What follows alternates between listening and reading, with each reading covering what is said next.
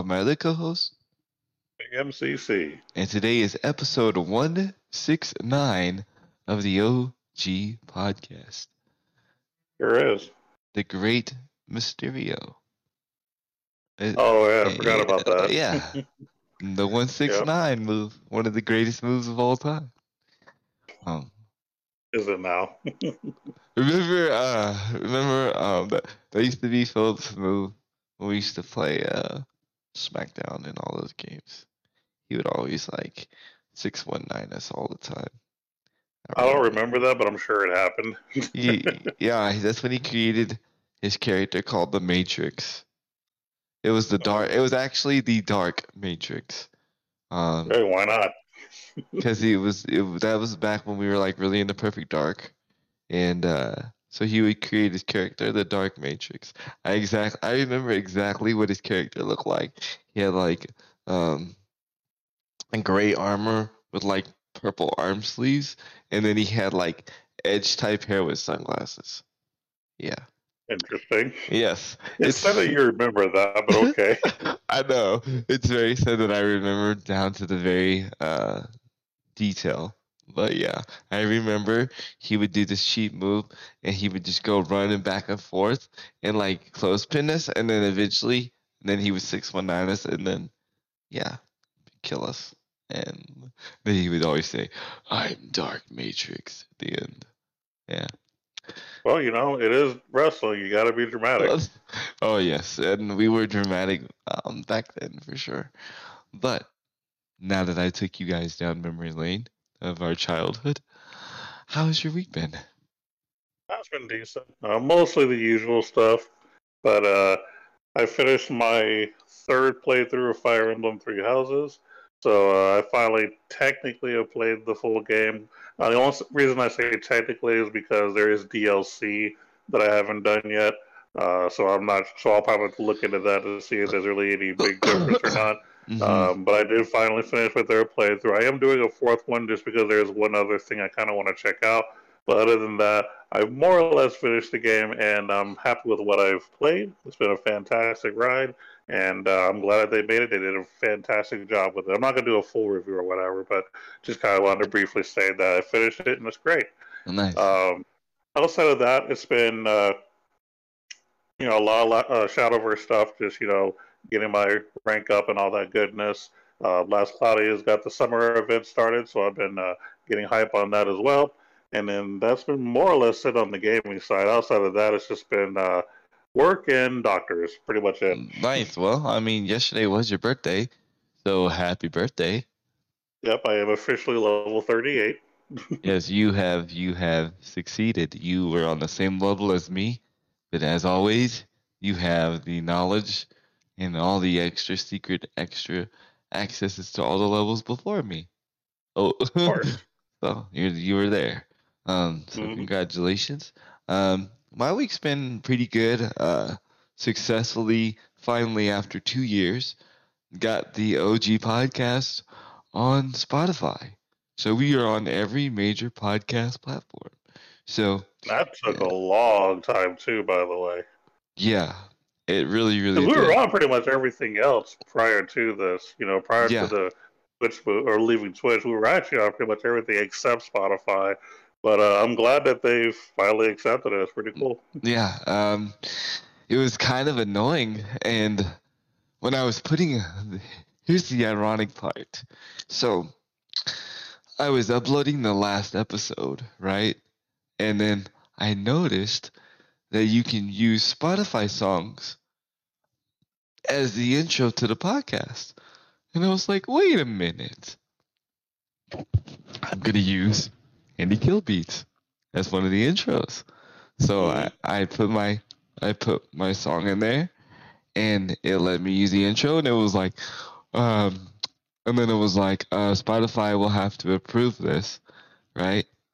And I was like, okay. And I was like, well, this episode's probably never going to go up because, we were never approved or denied for the podcast. And then all of a sudden, within 5 minutes later, it said, the OG podcast, I got an email, the OG podcast has been approved for Spotify, and it had all the episodes. Oh. Interesting how that works. And I was like, okay. And then, yeah. And then the new episode was approved like an hour after that. So, yeah. Was all of our old episodes on there too? Yeah, all the ones that we've all the old ones that we've uploaded from Anchor. We started uploading from Anchor, remember? Yeah, I remember that. Yeah, every single one. I went back and looked. Wow. Yeah. It's very, very interesting. And I looked, and the email did not come out until that day that I did that. I was like, well, maybe I overlooked the email. And just didn't see it. I want to say, that's weird. Maybe we missed something back then. No, I looked and I was like, it was dated that day, and I was like, this is interesting, but I'm not gonna fight it. Hey, it's there. We'll be happy. We're there. So, you know, I always thought it was because of the Optic Gaming Podcast, because it's also known as the OG podcast. But so I was like, well, maybe it's a name thing, you know. Apparently not. So we are officially there. So nice. If you listen to us on Spotify, please make sure to follow so you get notified when a new episode comes up. Also, if you listen to us on Apple Podcasts, make sure to rate, comment, give 5 stars, just so it helps the algorithm give it to other people. It gives it discoverability, pretty much. And anywhere else you're listening to the podcast, we do appreciate you guys. And it's actually rejuvenated me to, like, continue to want to do the podcast. Not saying that, like, I want to stop, but it's, like, rejuvenated where I was like, okay, I got to get up and do the podcast kind of deal. And, you know, so it's pretty cool. Yesterday... we just got a baby kitty. I don't know if I said this was on the podcast last week or if it was like off the back podcast. But remember about those kitties I was telling you about that were kind of like lost or whatever. It was like a bunch of cats, and I remember I told you if we do get one of those cats, it's going to be like the beige one or the white one or whatever. Well, yeah, we got that one, so my wife really wanted it. So, there you go. Yeah, I'm like, okay. I just congrats. Yes. So now I got another little baby boy kitty. My cat seems to like it. My cat likes little baby kitties. Like my cat likes being a father, so he's not an ugly cat when it comes to new animals. The other cats, however, like the older cats, are kind of the mean ones. But we've been just, and I and check this out, I already potty trained him in a day. That was sick. Very good. He's already using the litter box already, so I feel very accomplished because I did it within one day. That's easier than kids. And people wonder why people like animals over kids sometimes. Other than that, I've been playing the Split Gate beta. I've been playing a lot of Apex. Actually got to play with a pro player yesterday, and inspire. I won't say an actual esports org, but I'll say an inspiring esports org, where they're like, what I mean by that, they're trying to be an esports organization. Yeah, it was pretty cool to actually play with people that are like way better than you, just so you can kind of learn the game from a different set of eyes. So that was fun, and I got to play a lot better. Let's see, what else did I do? I watched a lot of the Halo. Because for those that don't know, the Halo beta also was released this weekend to play. So a lot of people got chose to play the Halo beta. However, I was not one of those people. It's okay. But yeah, I watched a lot of that. And yeah, then other than that, just been chilling, trying to get my other stuff up and going for making beats and stuff. I've just been studying on that because you know, when you're away from your craft for a little while, things change. So I've just been studying on that. Other than that, man, that's been my week. Been reading this crazy news, gaming news that we've been having lately. I think it's crazy. I don't know what you think, but I think some of this stuff is kind of crazy. Yeah, I've been looking at random things here and there, so we'll kind of go into more details on our stories once we get to it. Yeah, so what is on your agenda? What is on your bag of knowledge today? So this is kind of a follow-up to something I promised to investigate.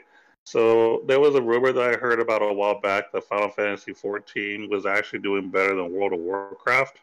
And yes. Turns out that that's actually true. Yes. I found it from two different sources. The first time I heard it from Inside Gaming, they did one of the weekend roundups where they brought it up. But then the actual source that I got most of the info from came from an article from Kotaku. And this actually kind of breaks it down a bit. So, okay, here we go. Now, they mentioned that the digital copy of Final Fantasy XIV were actually sold out, which is really weird because how do you sell out of digital copies, right? So that was kind of a thing. Exactly. And when I read that, I was like, "How is that a thing?" But what I'm guessing is it would have to be like keys, like, you know what I mean, like activation codes. That's the only thing I can think. And it could be just like, you know, to maintain service and there's not too many players. Because another thing that they did too is that it says new character creation was briefly banned on all North American data centers. This was like temporary, I believe. And it says that it was noted that Final Fantasy XIV had its highest numbers of concurrent players on Steam at 47,000. And that wasn't even including like console players, which is kind of crazy. So, you know, that's not one of the reasons. That's just kind of explaining that, you know, it's been a big boom. So now typically when any kind of an MMO gets a large influx of players, it's usually because of a new expansion, new patch notes for new content, stuff like that. But what's crazy is that Final Fantasy XIV hasn't had a big expansion or update since I think it was April, if I remember correctly. So yeah, it says released back in April. So we're many months later, and all of a sudden, you know, they're getting a ton more players. So then the biggest question is why? I mean, you say that it's a good game, that's fine, but there are a lot of good games out there, but there's usually a lot more to it. So here's a few different theories that, well, not really theory, but different things that have caused it. One of them is a streamer, a Twitch streamer that goes by the name of Asmongold. Mm-hmm. I might be pronouncing it wrong. No, you said it right. Okay, he is one of World of Warcraft's most popular streamers, and on the 3rd of July, apparently he moved over to Final Fantasy XIV. Mm-hmm. And honestly, he was just trying to test the game out to see if, you know, is this game really worth, you know, wasting your life on? And that's what we call it when you mm-hmm. dedicate to like an MMO. That's mm-hmm. pretty much all you do. Mm-hmm. So because of that, other people that were following him and playing along with him moved over from WoW to Final Fantasy XIV. So that's mm-hmm. one reason. Mm-hmm. Yep. Yeah. And then another streamer too as well. And I showed you the screenshot, but he's another popular streamer as well. There's also Summit. Summit has went over from to his main games that he normally plays to Final Fantasy XIV, and he was actually very impressed. In fact, he tweeted out, "Final Fantasy's cool and all, but where's Blitzball?" We've been saying the same thing. Oh, that one, yeah. We've been saying the same thing. I feel you. Yeah, but he's also helped influx the numbers, and I would just have to say, I feel that like Final Fantasy just gets overlooked as a franchise in general. Like if you don't know what Final Fantasy is, like you're not gonna know what Final Fantasy is, like unless you know. So like a lot of people like that are younger, or a lot of people that are like just stuck in like an FPS genre, like they don't know what Final Fantasy is. You know what I mean? Because there's so many of them. And I just personally feel like because there's so many different types of games and there's so many different types of styles of games, it just gets confusing. So a lot of times a good Final Fantasy gets lost in the mix. Like, for instance, everybody, even people that don't play WoW or play RPGs, know what WoW is. You know what I mean? But Final Fantasy is just a different kind of, it's a different kind of thing. So, but absolutely. And the second thing that they came up with, as far as another reason why FF14 has been getting a big player bump, is due to World of Warcraft's most recent update being a huge disappointment.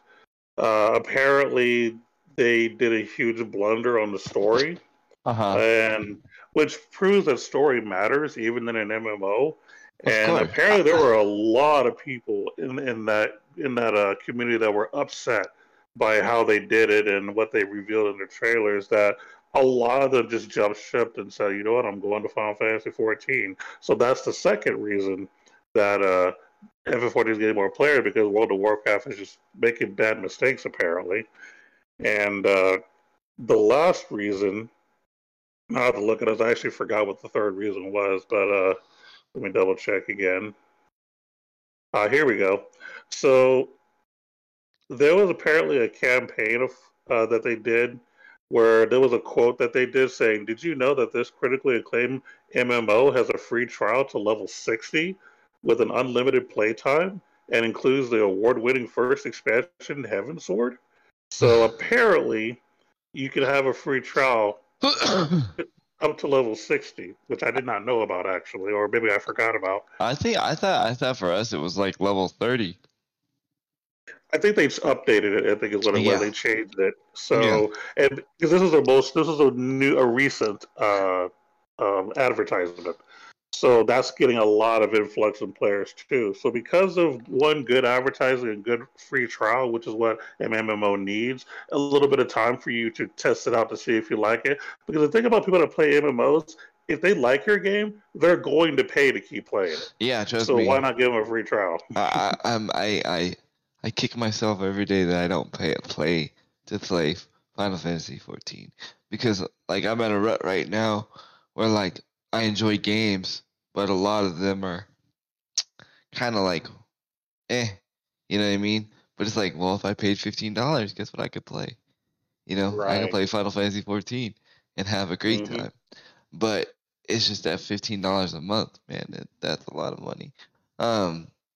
Well, for an MMO, it's not really a lot, but when you're on a budget, sometimes it's just hard to justify doing that monthly for one game, especially when you play a variety of games. Yeah, exactly. My other thing is, too, what I feel that it could be also as well is because with the whole Activision Blizzard thing, we have to remember that Blizzard and Activision own each other. So therefore, a lot of people have staged a protest. A lot of people from Blizzard and Activision have walked out. The whole Blizzard staff has pretty much walked out and went out on strike. And to support that, a lot of the streamers are not playing Blizzard-supported games or Activision-supported games. In fact, a lot of streamers have said that they are willing to pay some of these people so they don't have to feel like they're without a job as they're protesting, because they can lose their job. So a lot of that has to do, I feel like a lot of that has to do with that too. But to be fair, to not say that's the whole reason, Final Fantasy 14 was climbing way before this situation. It just helped. It just helped. Yeah, I would say the lawsuit thing's probably the smallest reason. Yeah, just because most people that play video games don't stop because of office drama. Most people don't care. Just being honest, a lot of people don't. So I would say that's a very, very small percentage of the reason. I think the other three were probably a bit bigger than that. But I'm sure that there are a few people that jump ship because of that too. I will say that, yeah. Yeah, definitely. So yeah, I mean, it makes me want to get back into the game again, of course. But I don't know. Maybe if they... It's such a crazy like Cinderella story because remember when Final Fantasy XIV dropped. Like, it actually did terrible in the beginning. Oh, yeah. And the way that it resurrected itself is just an amazing story. Very few games can do that. I think the only other game that's been able to make a big turnaround was No Man's Sky, and that's pretty much it. Yeah. From nothing to something. Because people will say Fortnite, too, but I don't know. Fortnite was different. Fortnite was nothing like that at all. What makes Fortnite different is that they just had a different game mode. Yeah. That's all it was. But then once they decided to do Battle Royale, it just became a thing because Battle Royales, they were just popular. It wasn't that they were failing and all of a sudden it came back. It was just a game that was doing okay that just became popular. There's a big difference there. Yeah, and they weren't like facing eviction and death threats and all that stuff like No Man's Sky was. Like, No Man's Sky went through the ringer, man. Like, I felt bad for the developers, man. Oh yeah, really hardcore. Yeah, so that's actually really really cool. I'm actually looking up Final Fantasy 14 on Steam right now to see if they have any other like special things going on with it. Also, because of this too, for those of us who haven't played in a while. Our characters have probably been deleted just to make room, which is fine. You know, it's good to make room for other players so your servers don't get busted. So, you know, so if you haven't played in a good while, I'm not exactly sure what the time frame is, but they have been basically, you know, just kind of booting people out just to make room for active players, which is what you should do. Yep, so I'm deleted. I already know I am. Yeah, me too. I already know I am. Because we were playing like... We were playing for like, we played how long? For like a year? I mean, a couple of years ago. Or actually, probably 3 years ago. I want to say it was 2018 when we started. Either 17 or 18. I don't remember what year it was. But one of those 2 years is when we actually started. Yeah. Because they had a new expansion at the time. I forgot what the name of the expansion was. But it was, I think it was like, was it Shadowbringer? I might be wrong. I don't know what it was. It was some big like thing that they just launched, and yeah, it was fun though. So yeah, they have a free trial. I think this is it. You can actually download the free trial and then play it. Yeah, I think this is it. Either that or it's Final Fantasy 11. But I put 14. I don't know. I'm not good with Roman numerals, so. Therefore, I could be wrong. But yeah. Apparently, XIV is 14. XIV? Okay, yeah. Yeah, this is it. Yeah, they have a free trial. I'm actually good with Roman numerals. See, I'm not. You can actually download it now, and you can actually download the free trial client. And it's a demo, and let's see, what is this? I hate it when it says and more, but yeah, it doesn't give a full description. Yeah, you're right. It's all the way up to level. An old school tactic. It's all the way up to level 60, and then the full game is only $20, so on PC, which is not bad.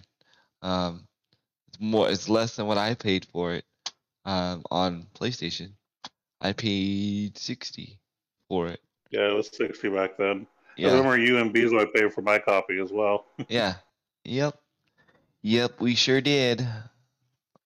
Hopefully, man, if they would do $5 a month, I'd be happy.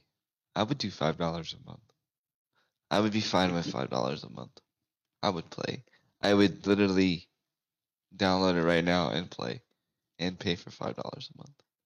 I don't really think $15 a month is a bad price, though. I'm going to be honest. I don't think that's bad. Well, when you play with other games and it's not your main game, yeah.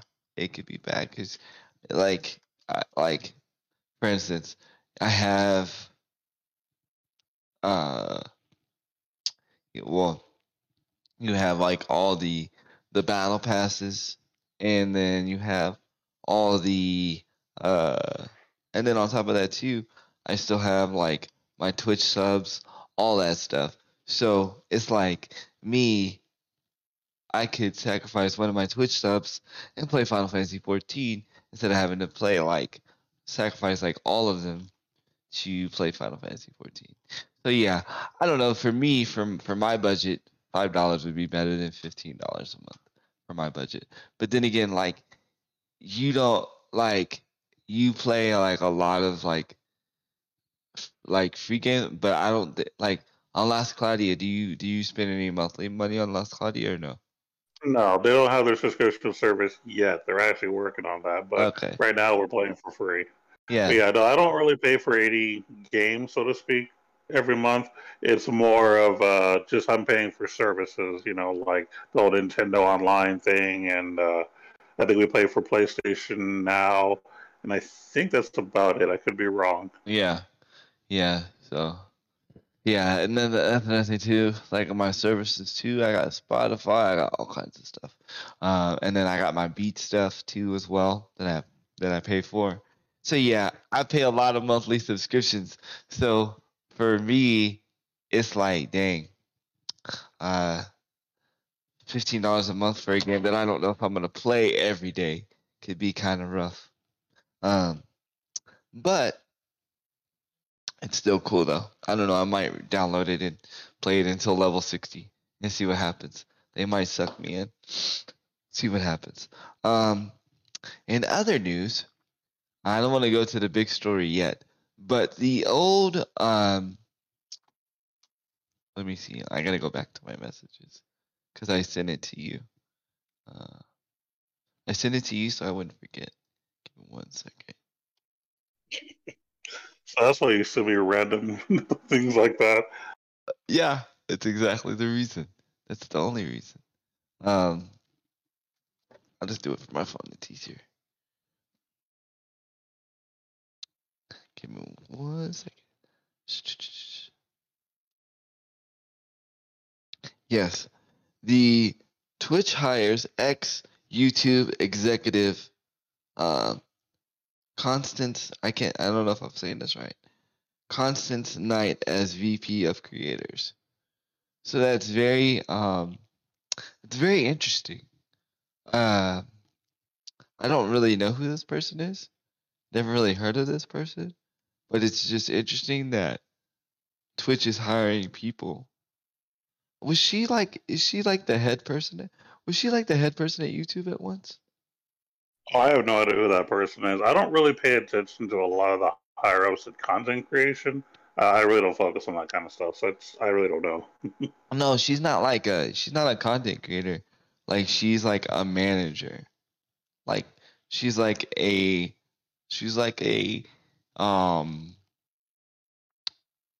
CFO or something.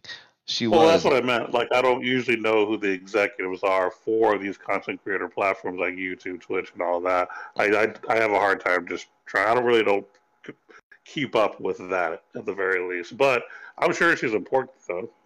Yeah. I just find it interesting because. From my standpoint, because I feel like even though YouTube has a winning sauce, YouTube is still kind of slow in their development as far as when it comes to streaming. So I don't know if hiring ex-YouTube people is the play. What I would do is I would hire me if I was Twitch. I would hire ex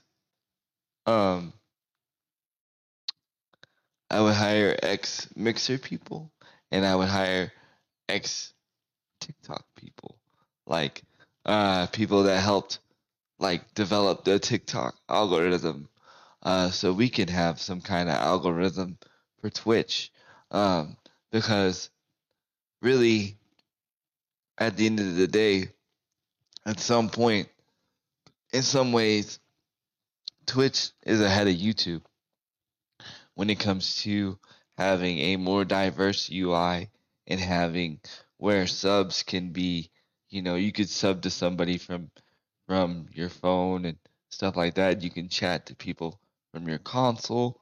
You could do all kinds of things from your console. However, when you're watching YouTube, and I still find this to be funny, you cannot do anything from your console. If you go and you boot up YouTube on your Xbox or your PlayStation, whether it's old gen or next gen, there is no interaction you could do with that YouTube video besides like, favorite, or subscribe. Or, yeah, you could sub, but you can't like do a paid subscription. You can't become a super fan. For those that don't know, when you have enough subscribers on YouTube, which I found out it's only 1,000 people now. I thought it was more people, but apparently you can have 1,000 people on YouTube, and then all you have to have is the watch hours, and then you get a paid subscription button, and you can change that to whatever price you want. I know Cloudy's girlfriend, Jasmine, she has a subscription button for like $1.99, so that's kind of cool. 1,000 was always a thing. Like whenever they started the quota, it was actually 1,000 in the beginning. Yeah, so it? Nothing's changed there. Oh, I thought it was. I don't know why I thought it was 10,000. Maybe back then we thought 1,000 was a lot. But now that I think about it, 1,000 is really not a lot if you put in the work. You're halfway there, I think. But anyway, back to what I'm saying is when you're watching or you are doing stuff on the console, you can't chat, you can't donate, you can't do a paid subscription to YouTube. To me, that hurts the platform because to actually show support, you have to be on one or two things. You either have to be on your phone or you have to be on your PC and phone. For some reason, when you are trying to donate or you're trying to subscribe to people on YouTube, is very like money wise, not just random, not a free subscription. I'll just call it super chat so it doesn't make it confusing. When you're trying to do a super chat on YouTube with your phone, it is very complicated. To the point where people are just like, I'm just not going to do it. And that, to me, sucks for the people that are trying to make a living off of YouTube from live streaming because you're hurting. It makes it difficult. So, I don't know. I would just like, personally, I would try to hire somebody with like a fresh new pair of eyes, someone that's like can to do something different. So I was very surprised that they hired somebody from YouTube. Mainly because they have experience. That's the big reason, you know. I mean, even if it's not from a specific other thing, they still have something to bring to the table. So I don't see a problem with that personally. And as far as like the whole YouTube thing, I mean, it's not supposed to be well known for streaming. The fact that you can even do that as far as streaming is really just an added bonus. Now they are slowly coming out with things. Like they've actually recently made a thing where now you can actually, I forgot what they call it, but there's a button you can press now where you can actually donate to someone. They've actually made it easier. I just forgot what it was because I don't pay attention to a lot of that. Yeah, you could. Yeah, that's the thing. You could do that. But you can only do that on most of the time it only shows up on PC. A lot of times it doesn't show up on mobile. So that's the issue. That's the issue. Well, I don't think that necessarily means that you shouldn't hire someone from YouTube. Maybe it wasn't their decision to make. Maybe they wanted to do that, but the higher ups had said no, and they were just put in a certain lane. You know what I mean? So it's hard to really use a YouTube policy to say why we can't hire some people that used to work at YouTube. Well, no, I'm not saying the policy. What I'm saying is pretty much the work ethic of because really, honestly, YouTube, if they would get their butts in gear, YouTube could already. All it takes is somebody to redo the UI and then make a section so people can find streamers on YouTube, and then change the UI, and then change the UI across the board. And they're just there's no reason not to do that. Even higher ups from like other companies and YouTube and as content creators are like that are not even supposed to be saying they're like, no, dude, like YouTube's got their head up their butt. Like the reason why YouTube has not felt motivated to do it is because at the end of the day, even though they want to be that they want it, like at the end of the day, YouTube wants to be the top content creator site for everything. It's the reason why they came out with YouTube Shorts now. If you don't know, YouTube has officially unveiled a thing called YouTube Shorts, and it's basically a way to take over on TikTok. In fact, if you do YouTube Shorts right now, it is the way to gain the most subs on YouTube rather than TikTok. So what YouTube's trying to do is they are trying to be the one-stop shop for content creation and content building. They've already said that. What's his name? FaZe has already said that they want YouTube to be the number one in all content creation, like in streaming, in videos, and in doing shorts. They also unveiled this whole like where you have feeds now where you can actually communicate with your audience without having to make a video. So it's kind of like a Facebook thing, like where I can make a status and be like, yo, what should I do for my next video? And they can comment without having to make a video, YouTube wants to be the one-stop shop. But the one thing that is stopping YouTube from being the one-stop shop is they're slacking on the streaming situation. And it baffles me because they released something saying that they want to be the top, that they want to take over Twitch. This is coming from FaZe, who is the CEO of YouTube Gaming and pretty much YouTube, and yet they're not implementing their technology to and it's just a UI fix. That's pretty much all it is. It's not like it doesn't gonna take rocket science to sit there and say, oh well, we gotta figure this out. Like so many people have already figured it out, and it's like a cut and dry template. You know what I mean? All you gotta do is put your own spin on it. And a lot of people will tell you at the end of the day, YouTube's work ethic sucks. And that's why I would sit there and say that, like, I don't understand why they would hire somebody ex from YouTube when their work ethic as far as a company, not as the content creators, but as a company, is doo-doo. You know what I mean? And so that's why I was very surprised, because I would hire, like I said, I would hire somebody that's leading right now in social media, in this stuff. I would hire people from TikTok. I would hire people from that space, because why necessarily you want to pick their brain?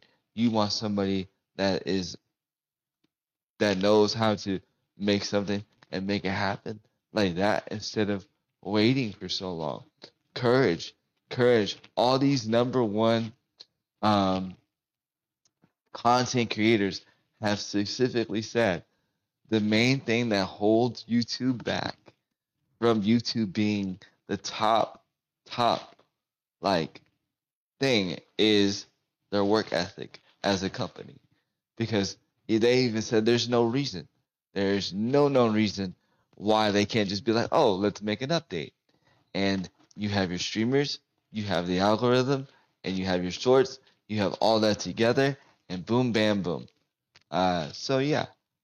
No, I very much feel that they Twitch messed up. And it's just Twitch just doing whatever.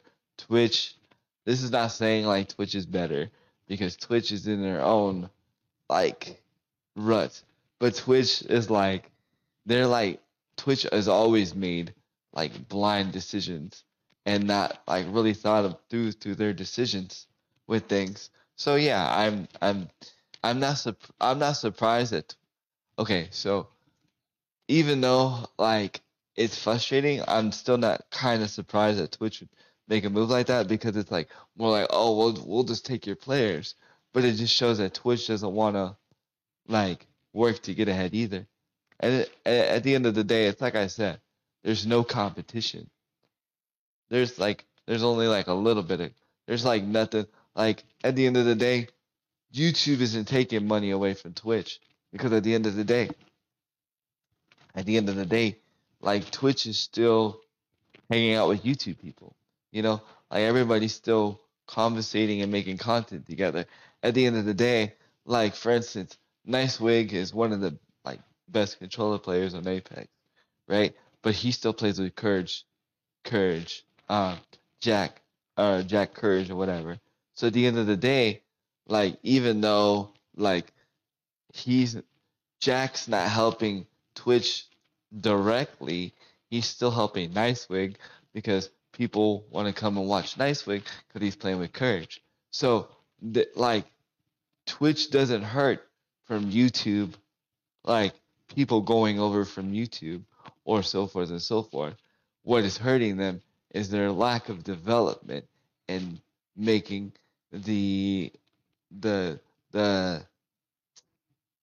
platform more usable for the viewer and for the streamer. You know what I mean? So that's why I feel like at the end of the day, like I don't know, I feel like Twitch missed the mark on this one.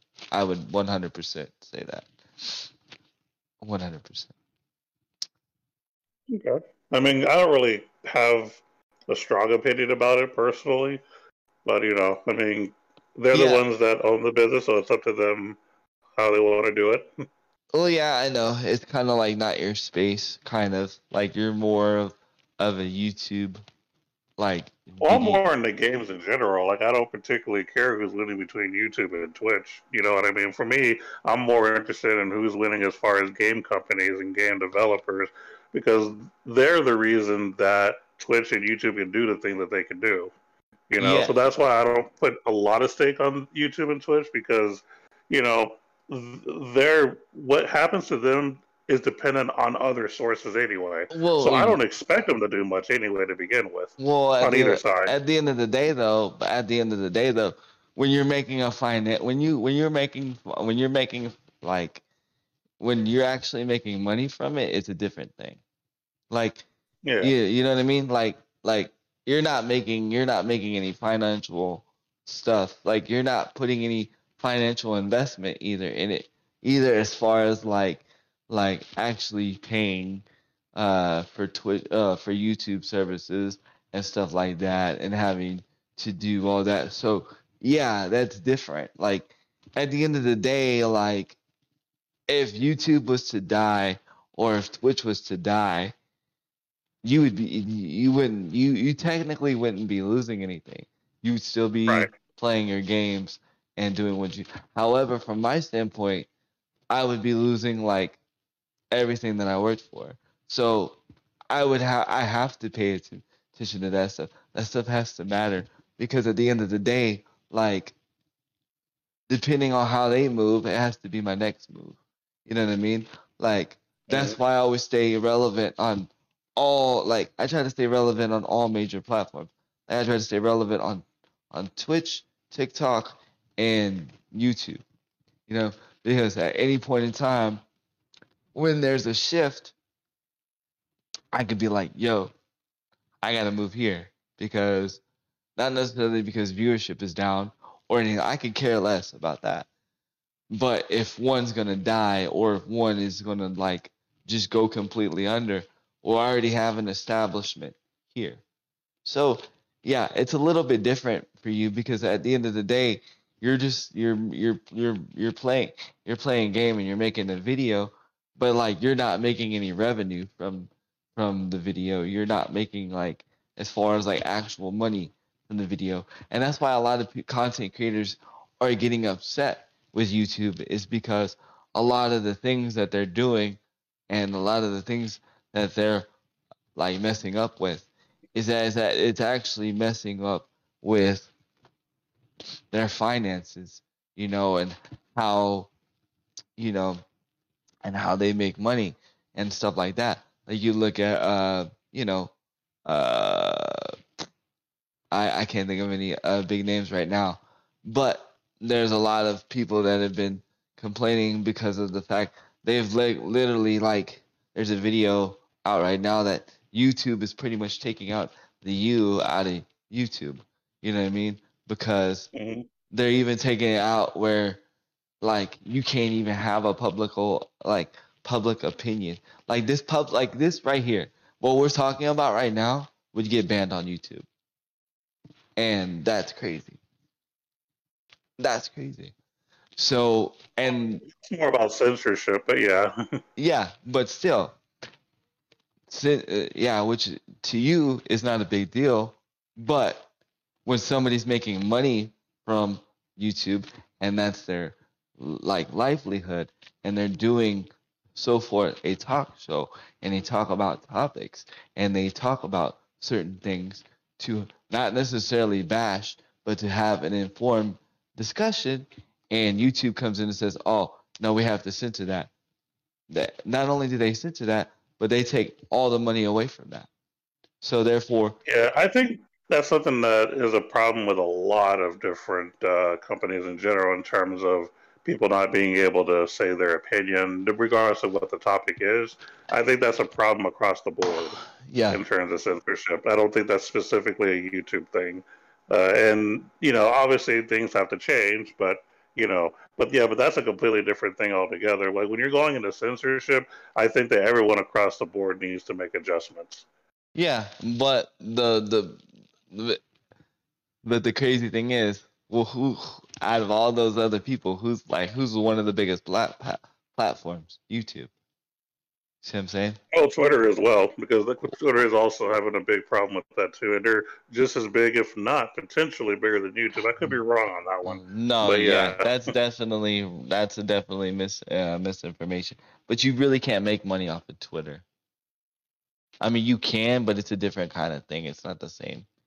Yeah, I don't know anything about the money part of Twitter. That's why I can't really say too much on that. I just know that there have been a lot of people complaining just as much about the censorship there than, you know, on YouTube. But I don't know how Twitch is. I think Twitch might be a little more free. Yeah, but obviously, you could literally have, like, depending if you're the favorite streamer over at Twitch, you can pretty much show your boobs on stream and be okay. So you're fine. Twitch is all about favoritism. And that's just being honest. Which is another issue altogether, you know. So, like I said, there's a balance between all platforms. It might not be the exact same issue, but they all have their issues that they need to work on. Just everyone has a weakness, and it's a matter of, you know, how long does it take you to fix that? Yeah. How long does it take you to get the right people to make the right decisions and make it happen? Yeah, and that's where it goes back to my original statement. The right people, like you just said it right there, and that's exactly what I'm talking about. You said the right people to make it happen. And yeah, I don't think that YouTube people are the right people to make it happen over at Twitch. I'm just gonna be honest. I'm not gonna say that YouTube people officials are bad. No, I think what they've done over at YouTube is pretty freaking cool. But what I feel like over at YouTube, what it is that YouTube officials are less motivated. Because at the end of the day, they're like, well, people may not watch our live streams, but guess what? They're gonna go watch a freaking video in the next 5 minutes. As soon as they're done, they're gonna go and stick their face and watch YouTube videos all day long. But at the end of the day, and that's what it is. Because at the end of the day, they know they got the YouTube, they know they got the video stuff in the bag. They know that, like, so many people, there's not one American probably, or there's not probably one person in the world that is actually a teenager or an adult that has not watched one YouTube video in their life. Everybody's watched one YouTube video in their life. Everybody has one reason why they go to YouTube. So, now you have access to it. That's not, I think the whole world can do it. There are some people who physically can't, but yeah. Right, yeah, but I'm saying people that have access to it, to the internet. You know what I mean? So, with that said, because they know they have that in the bag, YouTube is less motivated to do what they need to do to be the top. Because and a lot of companies do that too. Like, once they know they have either a monopoly on something or are just on top because of a certain thing, or if they make enough money to where they don't need to do anything else, then yeah, they're not going to really put much effort into much anything else. They might add new features just to be different, but yeah, they're not going to put too much effort into something unless there's some legit competition that's actually, you know, making them lose money. Right now, they're making enough money not to not care, and that's why they're, you know, they do the things the way they do. And let's remember, YouTube is owned by Google as well. And if YouTube wasn't making money, Google would cancel it in a heartbeat. Look at Stadia. Oh, yeah. Look at Stadia. So you know YouTube's making money. So yeah, and that's why they don't really need to go. I mean, not saying that they shouldn't do better things. As you said, they're probably not going to unless they have to. And that's the difference between Twitch and YouTube right there. YouTube's making money. Twitch isn't. Twitch is still in the red. Twitch is paying these people, but they're not profiting because they're paying these streamers so much money. They're not really making a lot of money off streamers. They're just not, and that's just the truth. But YouTube is. But YouTube is making money off of their ad revenue, and they're making money off of the people that make money from their views. So that's why they're able to pay these streamers absurd amounts, like Courage and stuff like that. Because, like I said, Google's making money with YouTube. Twitch is not. Twitch is probably, or YouTube is the most successful video company in the world right now. So, yeah.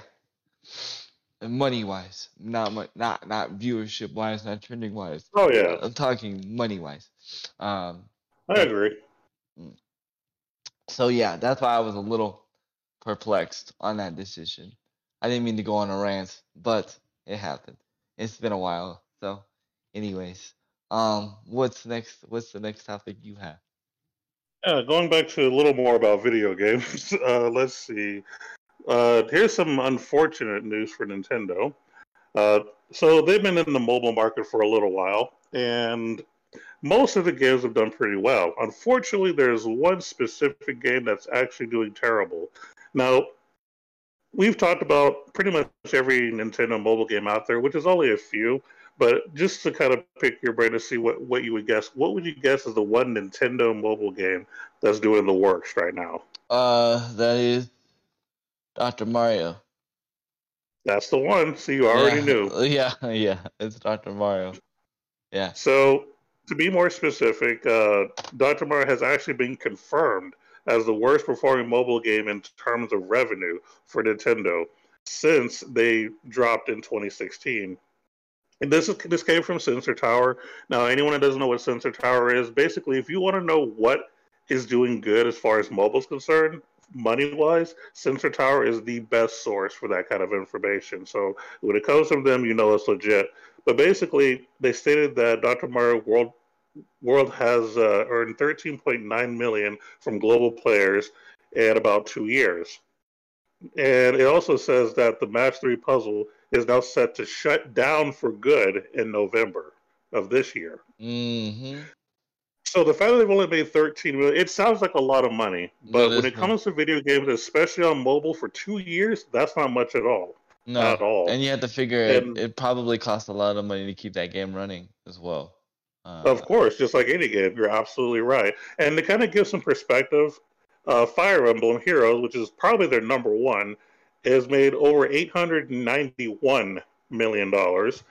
Animal Crossing has made over $242 million. And Mario Kart has made over $223 million.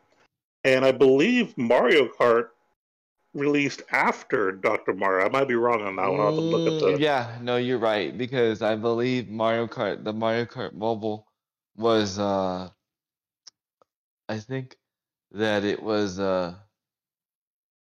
I believe... Oh, okay, I see it right here. It says 2 months after. So Mario Kart was 2 months after Dr. Mario. Yeah. And it's like doing much better. And honestly, I thought that was going to be next, because really, remember how much hate Mario Kart Mobile got hated on?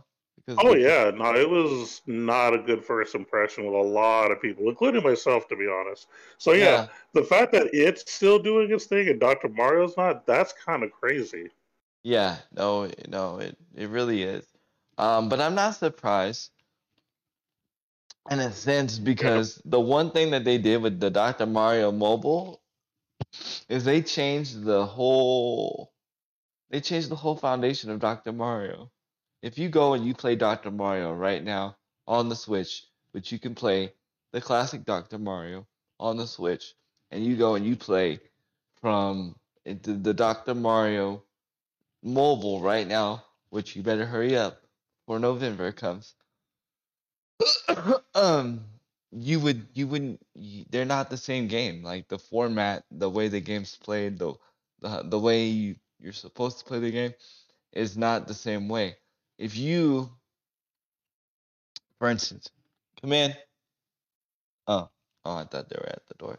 If you were to put a kid in front of Dr. Mario Mobile and have him play that for, I don't know, a week, and then you put Dr. Mario Switch in front of him, he wouldn't know. He or she wouldn't know what to do. They would be like, "What's this game?" And I feel like that's where they missed the mark, is that they didn't put the fundamentals or the foundation of Dr. Mario in the game. They just made a puzzle game with Dr. Mario on it, and it was a completely different game. So the core people that are into Dr. Mario, so forth and so forth, I didn't enjoy the game, myself included. I didn't enjoy the game at all. Yeah, I think you pretty much said the number one reason that I think a lot of people didn't like it was because a lot of people, when they first saw the Dr. Mario game on mobile, they thought, "Oh, cool! I can play that old puzzle game I used to love back in the the 90s." And when it became just a regular match 3 like every other puzzle game, it basically made everyone disappointed because they're like, this isn't the game I used to play. Mm-hmm. I think that's the number one reason people were disappointed in that game. Yeah. I think you're absolutely right on that. And another thing, too, for perspective, because some people think it has to do with downloads, and it's actually not, and here's the proof, because they actually made a point to make the statement. It's as though downloads for Dragalia Lost, which is another Nintendo one that did pretty decent, although downloads for Dragalia Lost are 3 times fewer than Dr. Mario, it has managed to find itself a more dedicated player base that has spent over $160 million. So even though Dragalia Lost has a lot less downloads, people are still spending money on it. Right. It's like taking the fundamentals of Mario Kart and like making a Mario Kart a BR. You know what I mean? People wouldn't play it. Not because it wouldn't be a cool idea. It'd be a really cool idea. I think Nintendo needs to do that. I think there needs to be a Super Mario BR. I think that would be the coolest thing in the world because of the world that Mario lives in. But if you did that, and you called that Super Mario Kart, people wouldn't play it. You know what I mean? Yeah. And that's pretty much... Except those that don't know any better, but right, exactly. Most people would know better by now, yeah, right? Yeah, exactly. The OGs, like, you know, people hate on us boomers, but the OGs are the ones that, like, when you put an old game in front of us like that and you renew it and you make it new, we're the ones that propel it and give the game hype to the younger generation. Because you think about it, we're the ones that showed the younger generation this game. You know what I mean? So, yeah, I think that's really the reason why they missed the mark. 100%. And it sucks coming from Nintendo because normally they wouldn't miss the mark. But it just shows me I don't think they... I don't think they have a lot of control over their mobile department. You know what I mean? Well, overall, Nintendo's done pretty well with a lot of their mobile titles. It was just specifically Dr. Mario and the way that they did it. I just think that they missed the mark on how they made the game in general. Because overall, you know, when you look at the numbers of they only made about, what, 5 or 6 mobile games, but almost all of them are actually really, really successful. So I don't think that Nintendo's necessarily bad at making mobile games. They just really, really dropped the ball on one specific game. I think is what it boils down to. And because they were just out of touch with their old player base. No, I don't think they're bad. I just don't particularly like the the paywalls that they put behind their mobile games. Because you know, and it goes back to what we were talking about. It Mario Kart. You put a paywall behind Mario Kart on the mobile game, but yet I can go ahead and play Mario Kart 8 on my Switch with no paywall. You know what I mean? Yeah, and of course, the argument they're going to give you is that, well, it is a free-to-play game, which technically would be a lie if you're forcing people to pay to play, right? Yeah. So that's kind of a thing. Right. Now, not all Nintendo games are like that. Like, you can play Fire Emblem, like, for free. You can play... Dragalia Lost for free. I think that it's that and what was it, Super Mario Run? Was that another one that had a paywall? Yeah, it was. I think it's those two games specifically that have the paywall. And it was the one that was the platformer, the way you can run and do all that stuff. Right. Yeah, because my wife was mad because my wife wanted to play the other levels, and she had to pay some money, and she's like, "I ain't paying that. That's dumb." I don't blame her. I don't blame her at all. She's like, "I could boot up Super Mario World right now, and it's a better game, and I could play it for free." You know what I mean? Mm-hmm. So. Yep. Yeah. But yeah, I think that the paywall could be part of it, the issue. But I think that the paywall is probably the second biggest problem, with number one being what we talked about earlier with the whole just not being the right game in general. Right. But yeah. But it hurts. You're right. Yeah, definitely hurts. Definitely hurts. All right, well, here we go on to my big topic. California has banned gaming PC pre-builds to be delivered in their states. This is not only just in California, this is also in Colorado and a few other states. The reason why that they're being banned to being delivered is because of energy consumption. But it's not saying that one gaming PC is consuming too much energy. See, what a lot of people are doing, because right now it's hard to get graphics cards, right? The reason why the demand for graphics cards are so high, it's not because a lot of people are switching to PC gaming. It's because we have a little thing called cryptocurrency. Cryptocurrency is used. It's another kind of currency. Some cryptocurrency is very profitable. Some makes no money at all. I don't know. Like, if you sit there and tell me, oh, when to sell, when to buy, that's not what I'm talking about. What I'm talking about is why gaming PCs are being banned.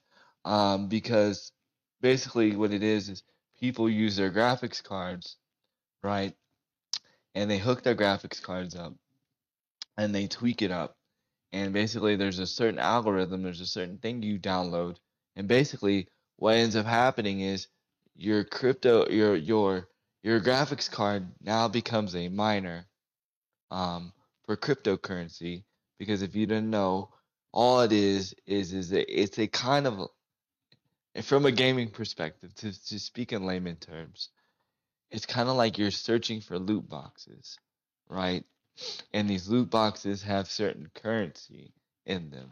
Those currencies being cryptocurrency.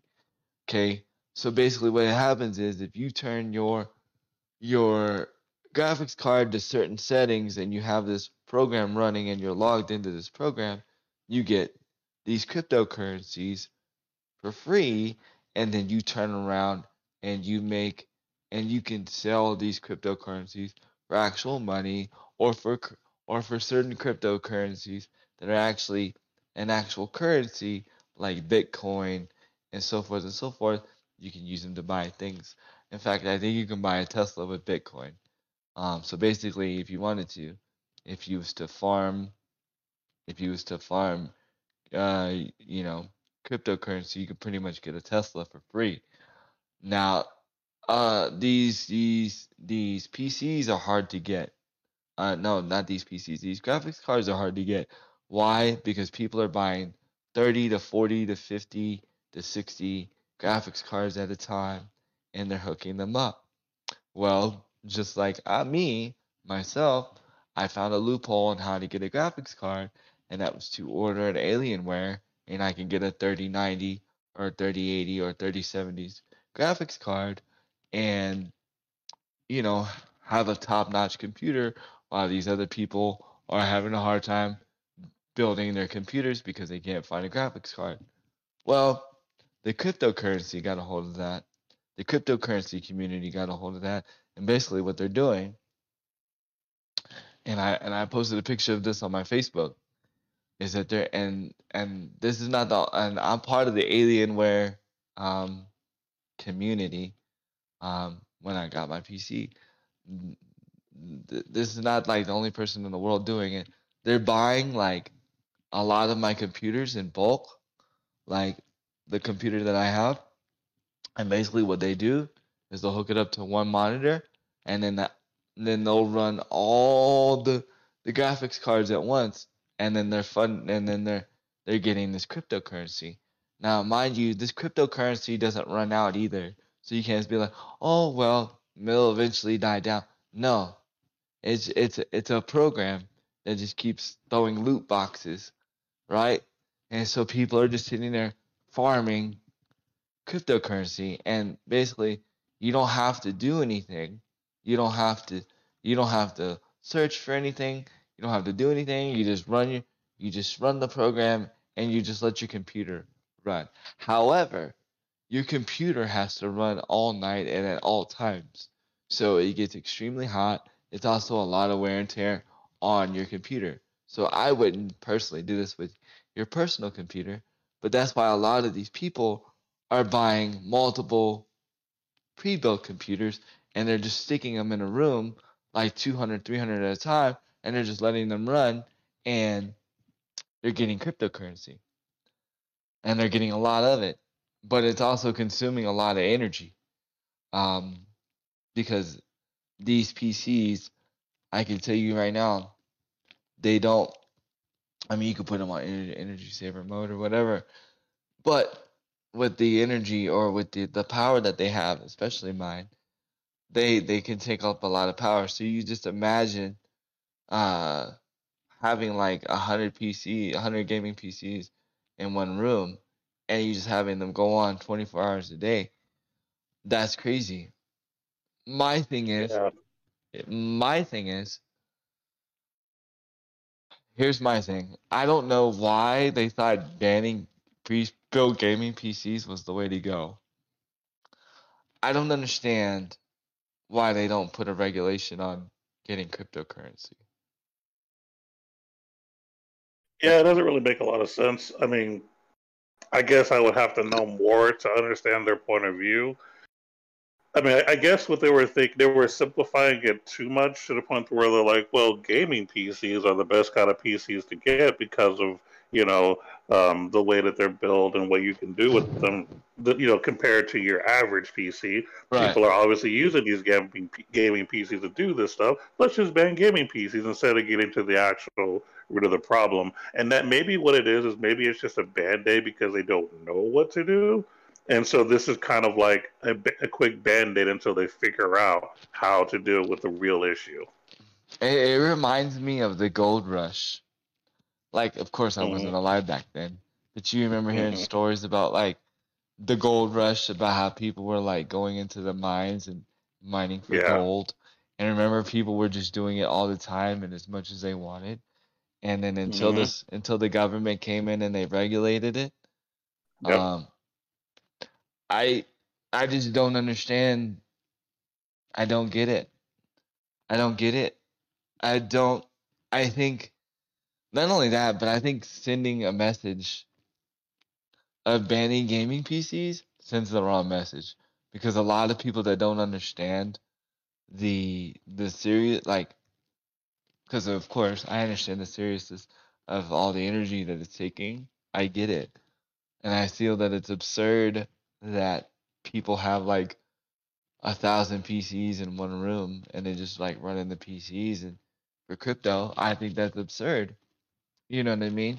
I get it, but from the average person that doesn't understand that what's going on, that doesn't know anything about cryptocurrency or how to get cryptocurrency or what this is all about, I think it sends a wrong message to the uninformed gamer or the uninformed person, because to some people they probably think, "Oh, the apocalypse is coming."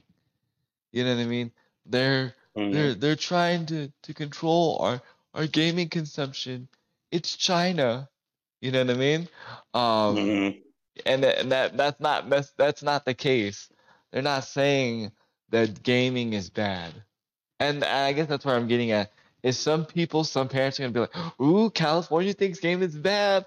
Ooh, they're banning gaming PCs. No. That's not the case. Yeah, it has nothing to do with the fact about gaming in general. It's just, it's a completely different issue that people are going to misunderstand.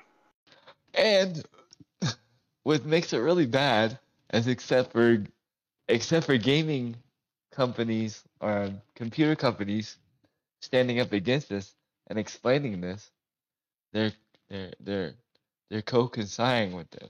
Alienware, which is the computer I have, and the computer that I own, is now officially banned in California and 6 other states. That's crazy. Yeah, it is. Like I said, it's a band-aid that's unnecessary first and foremost, but it just doesn't. It doesn't do anything for the issue at all. I think there's need to be a clear understanding of what cryptocurrency is, and they need to regulate it. It's just, I don't want to say it's as simple as that, but you know, try actually dealing with the problem. And I don't understand cryptocurrency 100%. So, like I said, I'm not an expert at this, but you know, I do know that if this is such a big issue, and we know that cryptocurrency is the problem, then you need to regulate that problem, not try to find a band-aid that doesn't really do much. Not only that, but it just puts gaming in a bad light. And yeah, it does. For no reason. For no reason. Well, here's the thing, too. Like, when it comes to government in general, or I should say politicians in general, anything that could throw gaming under the bus, a lot of them will do. So that's why they're okay with that, because gaming has always been, you know, in the, I guess, government high officials has always had a bad reputation, which is why anytime any politician says, "Oh yeah, we're banning these video games, or we're going to put regulations on them," like that's always just a regular speech that just gets the crowd going, because you know that's just the thing that's one of the few things, unfortunately, that they're all like on board on, no matter what side you're on, which is just really sad. But anyway, but that's why they're not the people. The higher ups aren't going to do anything about it because of the fact that it fits something that the government will back up because of that potential quote-unquote issue, which is not the issue. But for whatever reason, people either or just don't understand what cryptocurrency is or don't want to mess with it because they're making money off of it. Personally, I feel like cryptocurrency is stupid. Yeah, I think it's... Like, personally, I agree with you. I think it's just a terrible idea to begin with. It shouldn't even exist, but unfortunately it does. Because I've actually had people reach out to me personally, like saying, hey, you know, download this app, but you can really get some, like, cool cryptocurrency if you do small investments. And I'm like, nah, bro.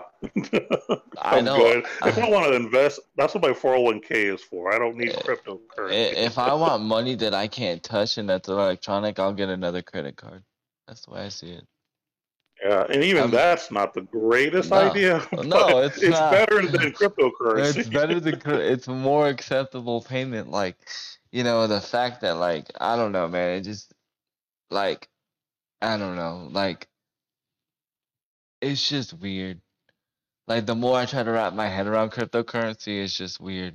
Like, it's literally hunting for loot boxes, and you just have your computer on all day. You know, it's like playing a video game. In a sense, but a boring one, but a bad one, yeah. and here's the twist: they banned pre-built PCs, right? But you can still buy the parts yourself and still build your PC. Yeah, I believe that. That's one of those things that's always existed, and what I'm trying to say is, like, there'll always be a ban on something, like whatever, like the main product, but you can always collect the parts to make the product, and that's okay. Yeah, that's always been a thing. And I guess you can't really regulate the parts because the parts, you know, can be used for other things. You can justify saying, well, I need this part for this and this part for that, whether you're lying or not. It's still a legit argument, and that's why you can't really ban the pieces of it, if you will. But but the funny thing is, the pieces is what started the drama in the first place, because there's so many there's so much high demand for the graphics cards that people can't even get the graphics cards for actual gaming. You know what I mean? Because, like I said, people are, like, putting all these freaking, like, there's this guy that freaking has, like, a freaking chamber of nothing but graphics cards. You walk in, and it's just graphics cards just freaking searching for freaking cryptocurrency. And this dude's got freaking millions and millions and millions of dollars in cryptocurrency. But, yeah, and it's like, I don't know, man. It's like, what if you... I don't know. I just don't understand why they just don't regulate either cryptocurrency or regulate it to where, like, you only have, like, 3 PCs in a home or something. Something like that. I think you should regulate cryptocurrency. I think that's really what it is. Yeah. So that's what's causing these problems. Yeah. Not necessarily the computers themselves. Like, you should, like, and this one, they did the whole thing in the butt. You should need to get, if you're gonna do cryptocurrency, and cryptocurrency is gonna be a thing and all this stuff, you need a cryptocurrency mining license, and you need to go through certain protocols. And you can go ahead and download a copy of it then and get my diploma. And then that's exactly what they'll do. They'll bootleg it. And then you have to follow, like, these, like, requirements that you can only have, like. I don't know, some one mining rig, and you can only mine for so many hours a day, or so forth and so forth, something like that. You know what I mean? But yeah, I mean, it's crazy. It's legit crazy. And why considering California is, like, one of the top gaming industry places in the world, why the governor would be like, yo, yeah, let's ban pre-mill gaming PCs. That makes total sense. Well, yeah. You know, you only have freaking 12 top 12 gaming organizations in the state of California. You know, you only have the top streamers in that basically base in California one of them being Ninja. You know what I mean? So like, hello? You know what I mean? Like it just doesn't make any sense. So say for instance, if Ninja's computer dies or whatever, and he needs a new computer because he gets his computers from NZXT, because I believe he's still sponsored with NZXT. If NZXT goes with the ban, guess what? He can't get his computer. And then he can't get his computer fixed either. He'd have to fix it himself. But here's a newsflash. A lot of streamers, a lot of top gamers, they don't know how to stream. They don't know how to fix computers. They don't even know how to build PCs. A lot of them don't even know how to put it. A lot of them don't even know how to set up their streams or anything like that. A lot of them, they have people come in and do all that stuff for them. So, yep. Like, I just don't understand what California was thinking, bro. And then there was other states, but the other one that stuck out to me too was Colorado. I was like, well, that's a little too close to home for me. Yeah, but now that's not saying that if you own the computer already, anything's gonna happen. It's just banning shipments, right? They're not gonna come home in your home until you turn off your PC or you can't play your PC, anything like that. But like if you try to get an Alienware right now, which if you try to get my PC right now, the Alienware R11, you try to get it shipped to you and you live in California, they will not ship it to you. If you try to buy the same computer in Colorado and try to get it shipped to you, they will not ship it to you. You have to be in another state. Yeah, and it's just crazy, man. And it doesn't stop the people that are already doing it. It just stops people that are potentially going to do it in the future. Yeah. So again, you're not solving the problem at all because you still have the same issue is still there. Right. And let's say, for example, people in California will say, since we're talking about them a lot, let's say they want to do it. Cool. I'll just drive somewhere to get it and bring it back. I mean, or I'll go to my friend's house, the one that showed me how to do it, and I'll use his stuff, and I'll just log into my account, because legitly all it is an account. So basically, say for instance, because I'm kind of the computer nerd one, right? I had a cryptocurrency rig set up, and whatever. I had the room, and you finally learn about what cryptocurrency is. You're like, yo, I can't afford the money right now to buy the setup. I'd be like, yo, don't worry. Just make an account. I got you. All you do, go to that one little computer screen. You log in with your account information, your cryptocurrency account information. I'd be like, all right, OG or Big FCC, I'm going to let you mine for 24 hours, and I'll let you mine every Friday. So guess what? Every Friday, you come in, you log in, you put in your information, you got cryptocurrency. It goes to your crypto wallet.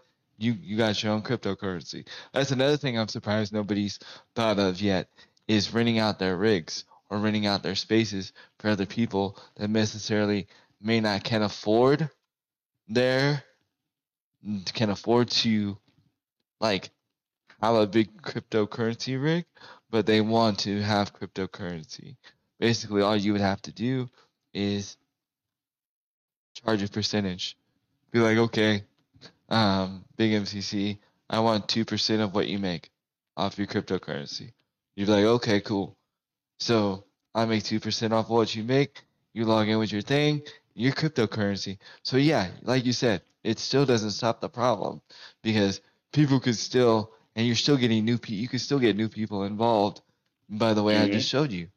You know what I mean? So now somebody's going to clip this and take this and play. Oh, I have a great idea. And I'm going to say, yeah, thanks for telling the world, like, that already didn't know how to do it. But no, I mean, it's fine that, I mean, we're just kind of educating the people that, I guess, of the powers that be, that you're just not solving the problem. Yeah. And because I don't want, like, little Timmy to be like, yo, mommy, I want a gaming PC. And then she reads the gaming news, and hears, like, gaming PCs are getting banned in certain states. And then she freaks out and be like, I'm not buying a big gaming PC. They're banning them in 6 different states. I'm crazy. That's crazy. It's guaranteed. I promise you. There's parents out there that don't know, and that are ignorant when it comes to that stuff. So they're not banning gaming PCs because gaming is bad. They're gaming PCs because we've gotten greedy with cryptocurrency, and it's dumb, and it's stupid, and nobody I know that owns cryptocurrency has become a millionaire. Like, cause I know people. Look, I know people that are like in my immediate circle that have invested in cryptocurrency, and they've lost money. So, yeah, it's not necessarily the greatest thing in the world to do. Yeah, I tell people I stay away from that. You know, just stick with what you know is legit instead of this fantasy, artificial money that I don't even know if it's even. I don't know. I don't know enough about it to really give a solid opinion on it. I would just rather stay away from it because it just doesn't seem legit. You know. I mean, the only ones that are legit is like the Bitcoin. I mean, and I totally forgot about this story, but there's ways to make your own cryptocurrency, and that was an organization, a gaming organization that did it, and it was FaZe, and they had a cryptocurrency called Save the Kids, and so basically they were using that to get people to invest in their cryptocurrency, so it'd make it like worth a lot more money. So because if people invest in it, it makes them more money, right? And because they said they were going to use it to help the kids, you know what I mean? Mm-hmm. And then they turned around and they sold it and they kept it for themselves. That sucks. Yeah. There's a big investigation between a lot of the FaZe people, RiceGum being one of them, Tico. Tico is like in a very bad place, mental place, because of it. Well, I mean, you literally got caught, like, you know, ripping off people for charity. You know what I mean? And that's just so stupid. And again, because people don't know about cryptocurrency, and because cryptocurrency is the next big thing, well, they feel like it's the next big thing. I don't think it's the next big thing, because once the government steps in place, that's what makes cryptocurrency a thing right now is the government can't regulate cryptocurrency. Like you can't pay. Like, for instance, if you have crypto, now I could be wrong, but from my understanding, if you have cryptocurrency, right, you can't be taxed on it. You don't have to pay taxes on it. But the problem is cryptocurrency isn't accepted everywhere all over the world. So for order for you to use it to spend it, you got to sell it and turn it into money. But when you turn it into money, then it could be taxable. So you have to be careful on that. But so it also sounds like money laundering too, by the way, but which is also illegal. No, it is. But again, the government is not involved in cryptocurrency yet. But yes, until the government gets involved, it's not money laundering. But once the government gets involved, it's money laundering. It's 100%. It's electronic money laundering. It's just like me. If I had power over your credit card, right? And it's like if I was taking your credit card numbers and putting them over to my credit card numbers and holding on to them, you know, it's so shady. And if y'all don't think the government's not gonna get involved, y'all crazy, because it was the main reason why weed wasn't legal for the longest time. It's because the government was involved and the government wanted to tax it for the longest time. So. Yeah, cryptocurrency is like going to be in a world of hurt for all those people. And even like Elon Musk, who's the guy that creates the Tesla self-driving car, even they have their own kind of currency. Shoot, I could even create my own handy kill cam currency if I wanted to. But for what? You know what I mean? Why? What am I gonna sell? You know what I mean? Like, it just, I don't know, man. It's just, and a lot of it has to do with it too, because the value of the dollar has went down so much as well, which that's not because the dollar is bad. It's because we're in debt as a country. But that's a whole other topic. That has nothing to do with gaming. Yeah, but, I'll give it that. You know, I just, the main reason why I wanted to bring this topic up was because a lot of people get scammed by cryptocurrency, and a lot of people get the wrong idea. And unfortunately, a lot of gaming is getting involved in the cryptocurrency. It's like I was just telling you about the whole FaZe scam, which FaZe is one of the top orgs in the gaming organization today. I've always had a weird feeling. I've always had a weird thing about FaZe. I'm not gonna say anything negative, but the people that they have underneath them sometimes are not always the most educated people when it comes to things. That's why I probably join FaZe. But the other main reason also was to tell you guys that gaming is not bad. They're not banning computers because gaming is bad or anything to do with computers being bad. It's strictly because we're greedy when it comes to money as America, and we just want all the cryptocurrency. But newsflash, cryptocurrency doesn't run out. So you can sit there and mine for hours and hours and hours and have as many as you want. You're not going to get it all because it doesn't run out. It's an algorithm. It's a computer program algorithm that gives you currency every so many hours or every so many minutes. It doesn't run out. It's an algorithm. But people are fooled to think, oh, it's going to run out. We need to get as much as possible. No. It's not. It's an algorithm.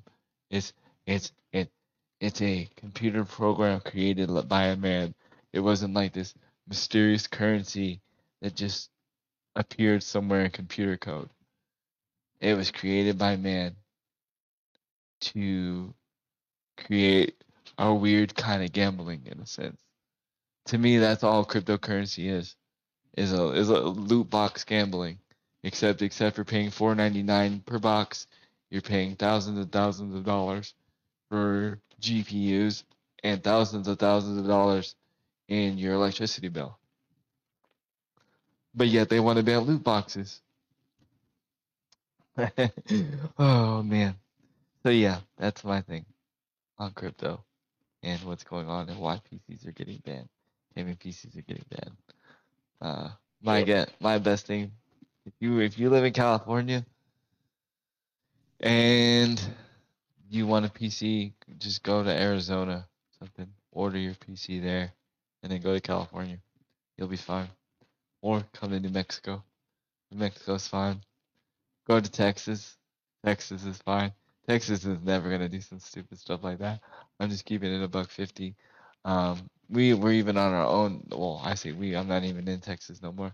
But Texas is on its own energy grid, and our energy grid sucks. But we ain't gonna do something crazy like that. I don't think we're that dumb. I don't think so. But we'll see. Yeah. We'll see. But that was my main big topic. When I saw that, I was crazy. I was livid.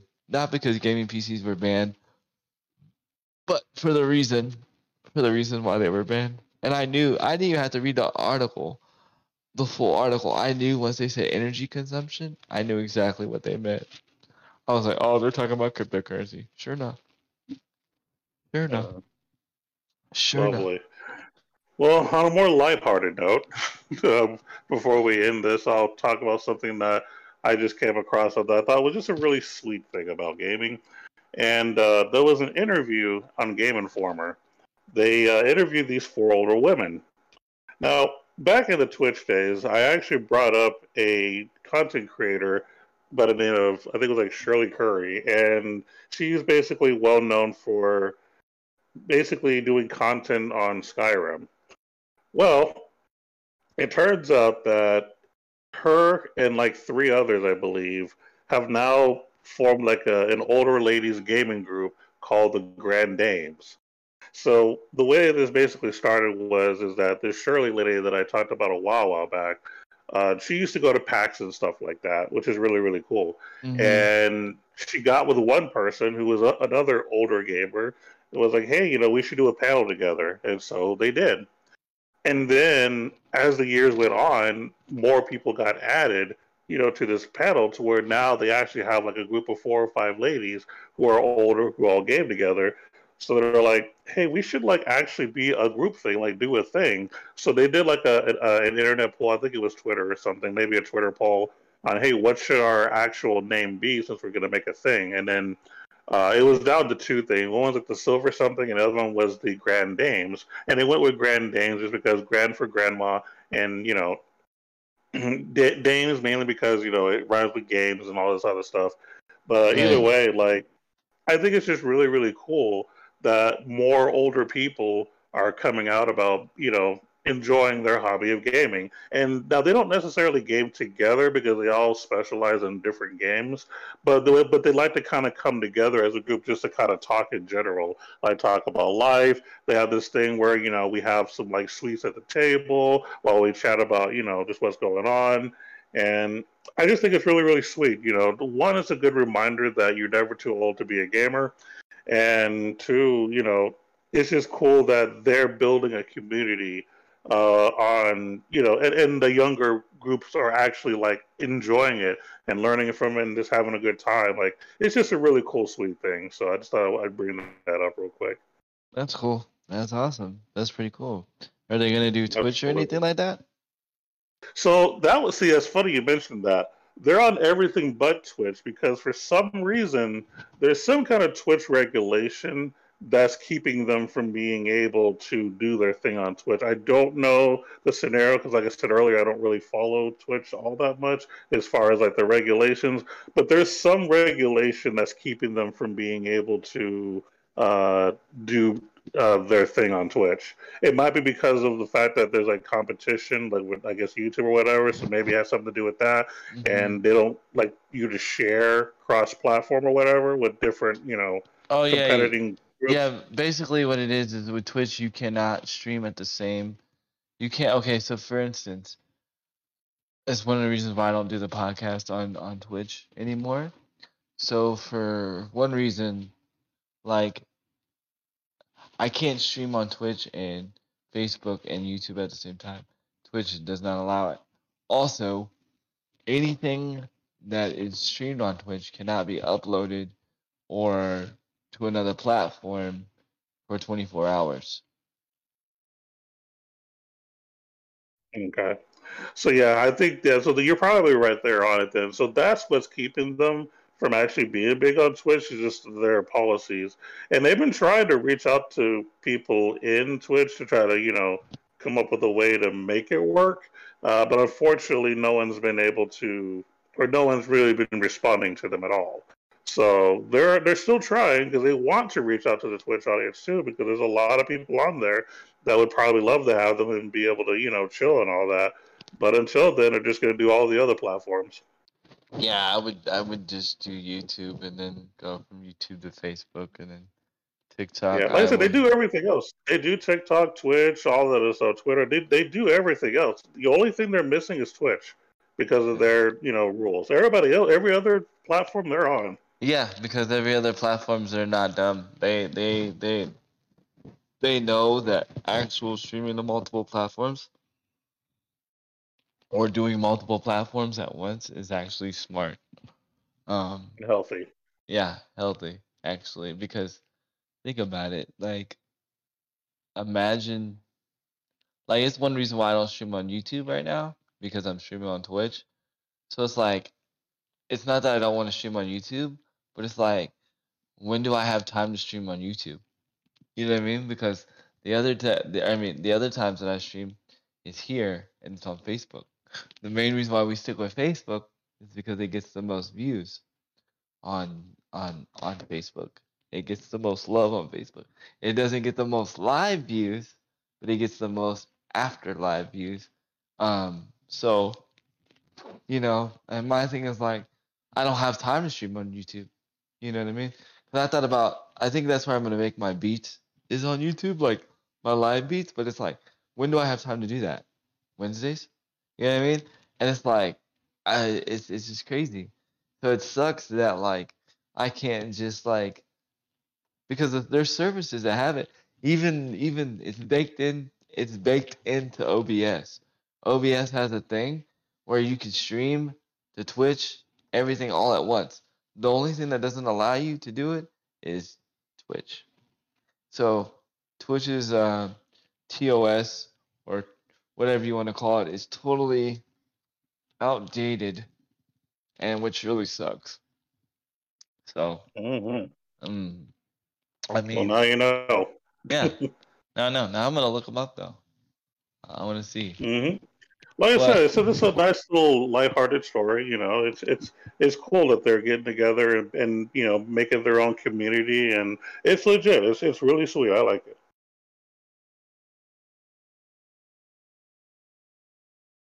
Well, that's going to be pretty much all the information that I have today.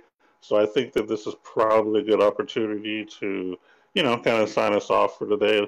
Unless Andy has anything else, but I don't think he did. No, I don't have anything else for today. All right. No. Well, in that case, ladies and gentlemen, thank you for tuning into the OG Podcast. We do our recordings on Saturdays, so just join us on Saturday mornings to talk about our favorite hobby, which happens to be gaming. But outside of the podcast, you can check each of us out on our own list. If you want to check out Handy Kill Cam, he does a lot of streaming on Twitch. And I also strongly encourage you to check out YouTube when he starts doing more music.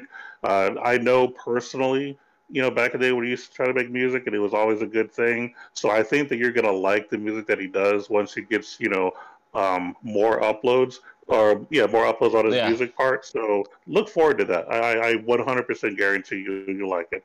And then, of course, don't forget about Able Gamers on Thursdays. Good charity. Really, really cool. So show them some love and support on Thursdays. And then if you're looking for content from me, Big MCC, I do videos on Last Cloudia and Shadowverse. So if you're interested in either one of those games, feel free to check out my channel. And that's going to be pretty much it for us. So until next time, you keep gaming and take care, everyone.